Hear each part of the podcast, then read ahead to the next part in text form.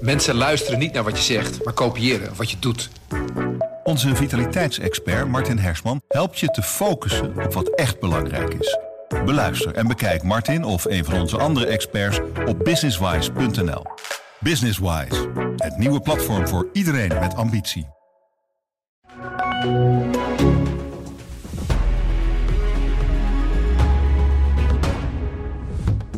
De kop af, 25 jaar geleden, dat de Belgische kindermoordenaar Marc Dutroux gearresteerd werd. Het beest van België is tot levenslang veroordeeld, maar zit zijn straf niet rustig uit.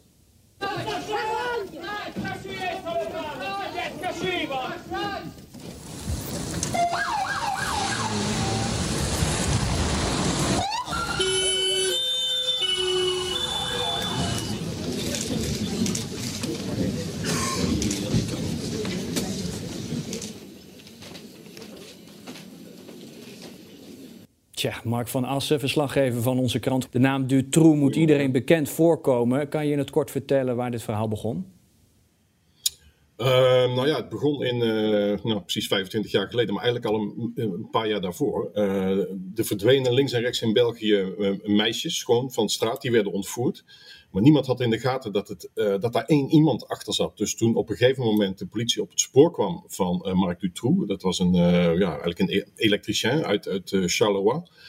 Toen uh, werd de hele beerput opengetrokken. Toen uh, vonden ze ja, dode meisjes, levende meisjes, dode handlangers. Het was echt een, uh, een enorm drama destijds. Ja, want Dutroux en zijn vrouw die zijn in 1989 al eens veroordeeld... Hè, voor het verkrachten van die vijf minderjarige meisjes.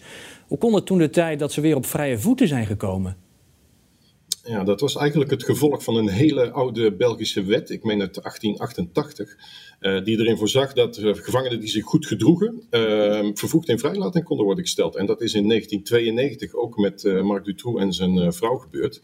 En later, na de veroordeling van Dutroux, is die wet ook aangepast. Dus dat, ja, zo makkelijk komen mensen dus niet meer vrij in België nu. Nou, toen waren ze vrij en in 1996 werden ze weer opgepakt. Hoe is de politie hen op het spoor gekomen?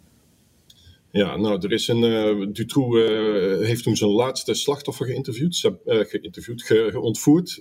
dat was Sabine. Dat deed hij in een wit bestelbusje. En dat is gezien door een getuige. Die had, een, nou, die had dus dat witte busje gezien, die wist de kleur. Die had een deel van het nummerbord opgeschreven.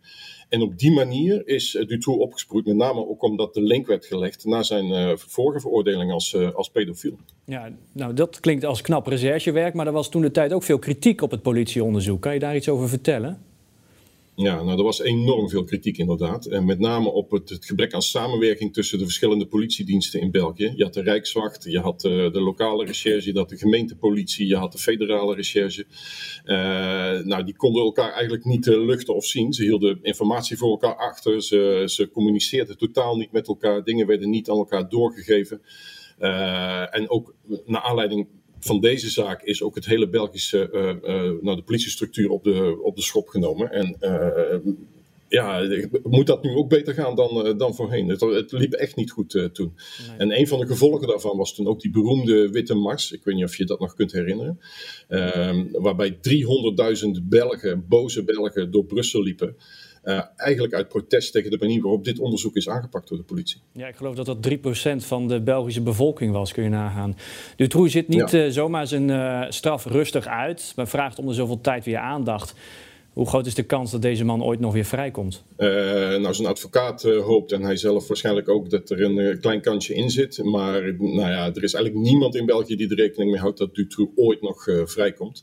En, voorwaarde voor vervoegde in vrijheidsstelling is, is, in België dat je een succesvol reïntegratietraject kunt afleggen. Dus dat je gewoon weer in de maatschappij kunt meedraaien. En er is echt niemand in België die denkt dat, dat Dutroux daartoe in staat is. Omdat ook tijdens zijn proces en natuurlijk door alles wat hij gedaan heeft uh, eigenlijk is gebleken dat het een 100% psychopaat is, zoals iemand zei die ik uh, deze week sprak over dit verhaal. Dus dat is, nou, de kans dat hij vrijkomt is uh, naar 0,01 misschien.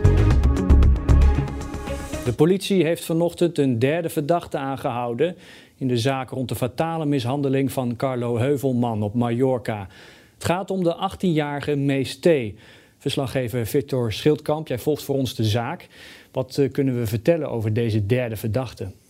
Nou ja, ik ben al blij dat ik weet hoe die heet. Mees dus, en uh, 18 jaar, jonge jongen, ook uit Hilversum. Hij was daarbij, hij was onderdeel van de vriendengroep. Hij is wat later in beeld gekomen. Van hem was wat minder snel duidelijk bij justitie in Nederland... dat hij, uh, dat hij een van de mannen is die Carlo heeft geschopt. Hè? Want daar daar is justitie nu in eerste instantie naar op zoek. Wie heeft, er zijn meerdere dingen gebeurd daar op Mallorca, maar ze zijn nu in eerste instantie vooral op zoek naar de verdachte van het doodschoppen van Carlo. En ze hebben nu nummer drie te pakken. Dus, uh... ja. En hoe is die nummer drie, die meest in beeld gekomen bij justitie? Ja, hetzelfde als, eh, als, als die andere twee uh, beelden en, en ooggetuigen. Daar zijn natuurlijk, het gebeurde op een hele drukke boulevard, zoals je weet.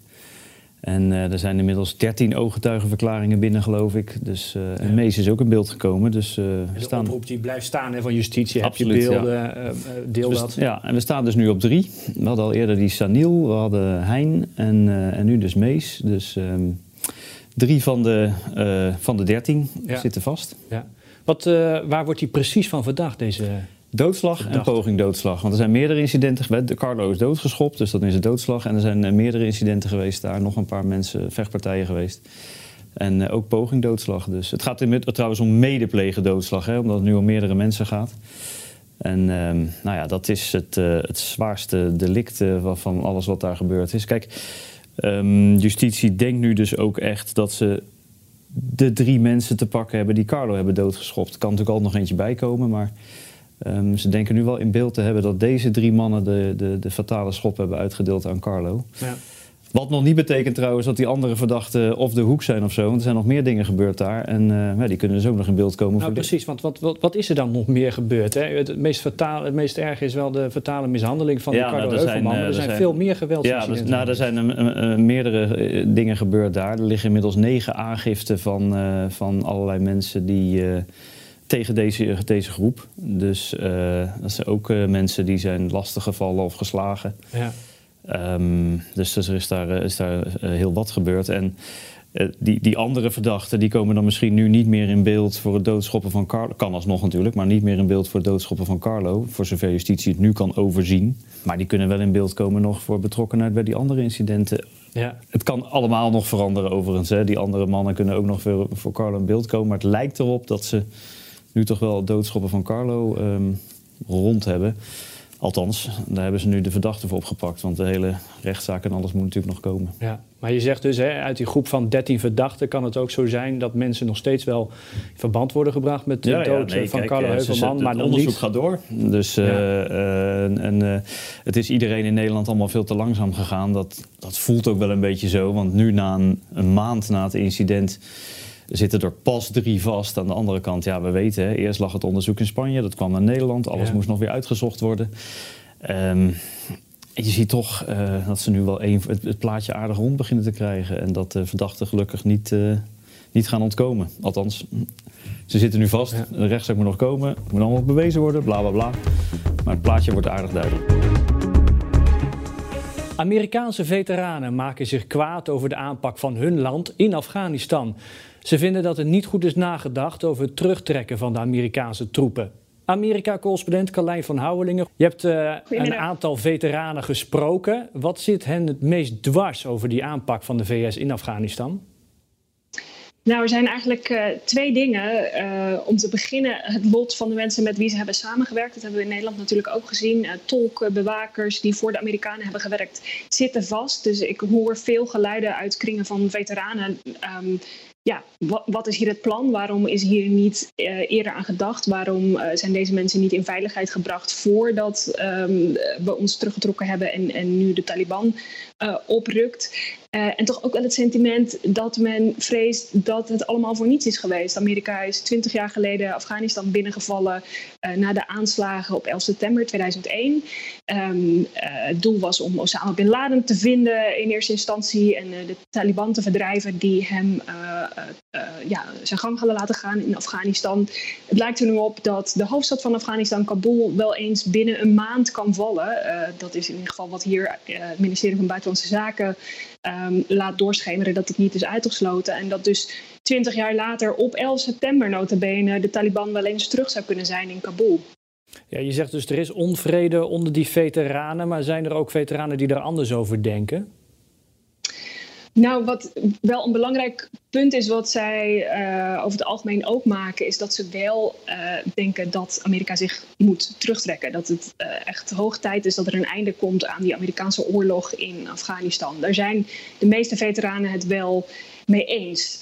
ze vinden alleen de manier waarop, ja, om, om, zich voor te schamen eigenlijk, omdat een bondgenoten achterblijven. Um, uh, ja, en, en het is dus eigenlijk een vernederend verlies, uh, zoals het uh, werd omschreven door, door een van die mensen met, waarmee ik sprak. Ja, dat ze nu moeten toezien hoe, zij, ja, hoe de afgang vanuit Afghanistan is. Ja, want hoe hadden ze het dan volgens, hoe had de overheid het dan volgens deze veteranen moeten aanpakken? Nou, er zou een plan moeten zijn om uh, al die mensen die met de Amerikanen hebben samengewerkt in veiligheid te brengen. Uh, dat ten eerste. En er gaan ook wel stemmen op inmiddels. Um, ja, moet daar toch niet een kleine groep militairen achterblijven om de Afghaanse overheid te ondersteunen? Um, inmiddels ja, zijn er oud-ambassadeurs bijvoorbeeld die Biden hebben opgeroepen. Uh, verander nou van koers. Trek niet iedereen zomaar terug. Um, maar blijf de Afghaanse overheid steunen met, met luchtsteun bijvoorbeeld. Uh, of toch nog uh, ja, ondersteunende troepen ook in het land. Um, Biden heeft inmiddels moeten besluiten om, om toch weer 3000 militairen terug te sturen om de Amerikaanse ambassade te evacueren. Um, ja, dus er, zijn wel militairen die, die vinden dat hij zijn koers zou moeten bijstellen en toch weer wat Amerikaanse steun in Afghanistan zou moeten achterlaten. Ja, toch weer boots on the ground uh, zou je kunnen zeggen. Maar wat voor aanpak hadden Obama en Trump in, ja, voor deze situatie? Ja, dat is wel belangrijk om op te merken. Dit uh, wordt nu doorgezet door Joe Biden, maar eigenlijk wilden alle Amerikaanse presidenten voor hem, uh, inclusief George Bush, die het is begonnen, uh, Barack Obama en Donald Trump, ze wilden allemaal weg uit Afghanistan. allemaal ja, werden ze daar eigenlijk weer terug ingezogen. Um, ja, bleven ze volhouden dat het zin had. Donald Trump heeft uiteindelijk uh, afgelopen voorjaar, toen hij nog net president was, een deal gesloten met de Taliban en zei we vertrekken. Uh, Biden zet dat nu door, maar het is dus niet iets um, ja, wat hij uh, in zijn eentje heeft besloten. Het is een lang gekoesterde wens van Amerika. En het nieuws van de afgelopen dagen, hè, de oprukkende Taliban, hoe erg wordt dat meegeleefd in de Verenigde Staten onder de mensen daar? Nou, de vraag is hoeveel de gewone Amerikaan daar uiteindelijk nog om geeft. Er zijn wat peilingen uh, van, van een jaar of twee geleden waarin uh, eigenlijk een heel groot deel van de Amerikanen aangaf dat ze niet wisten dat die oorlog nog steeds gaande was. Um, dus tot, nou, misschien deze week stond dat helemaal niet zo op het netvlies bij, uh, bij het Amerikaanse publiek. Inmiddels komt natuurlijk op alle voorpagina's en alle nieuwsrubrieken voorbij um, ja, dat het helemaal misgaat in Afghanistan. Dus inmiddels uh, ja, wordt daar wel meer meegeleefd. Maar ik denk toch dat de algemene stemming is dat het tijd is dat die oorlog ten einde komt. Er zijn, uh, het is een minderheid van de mensen hier die vindt dat Amerika daar toch moet blijven. En ik denk dat dat ook een van de grote redenen is dat Biden dit toch doorzet, ondanks alle chaos die we nu zien.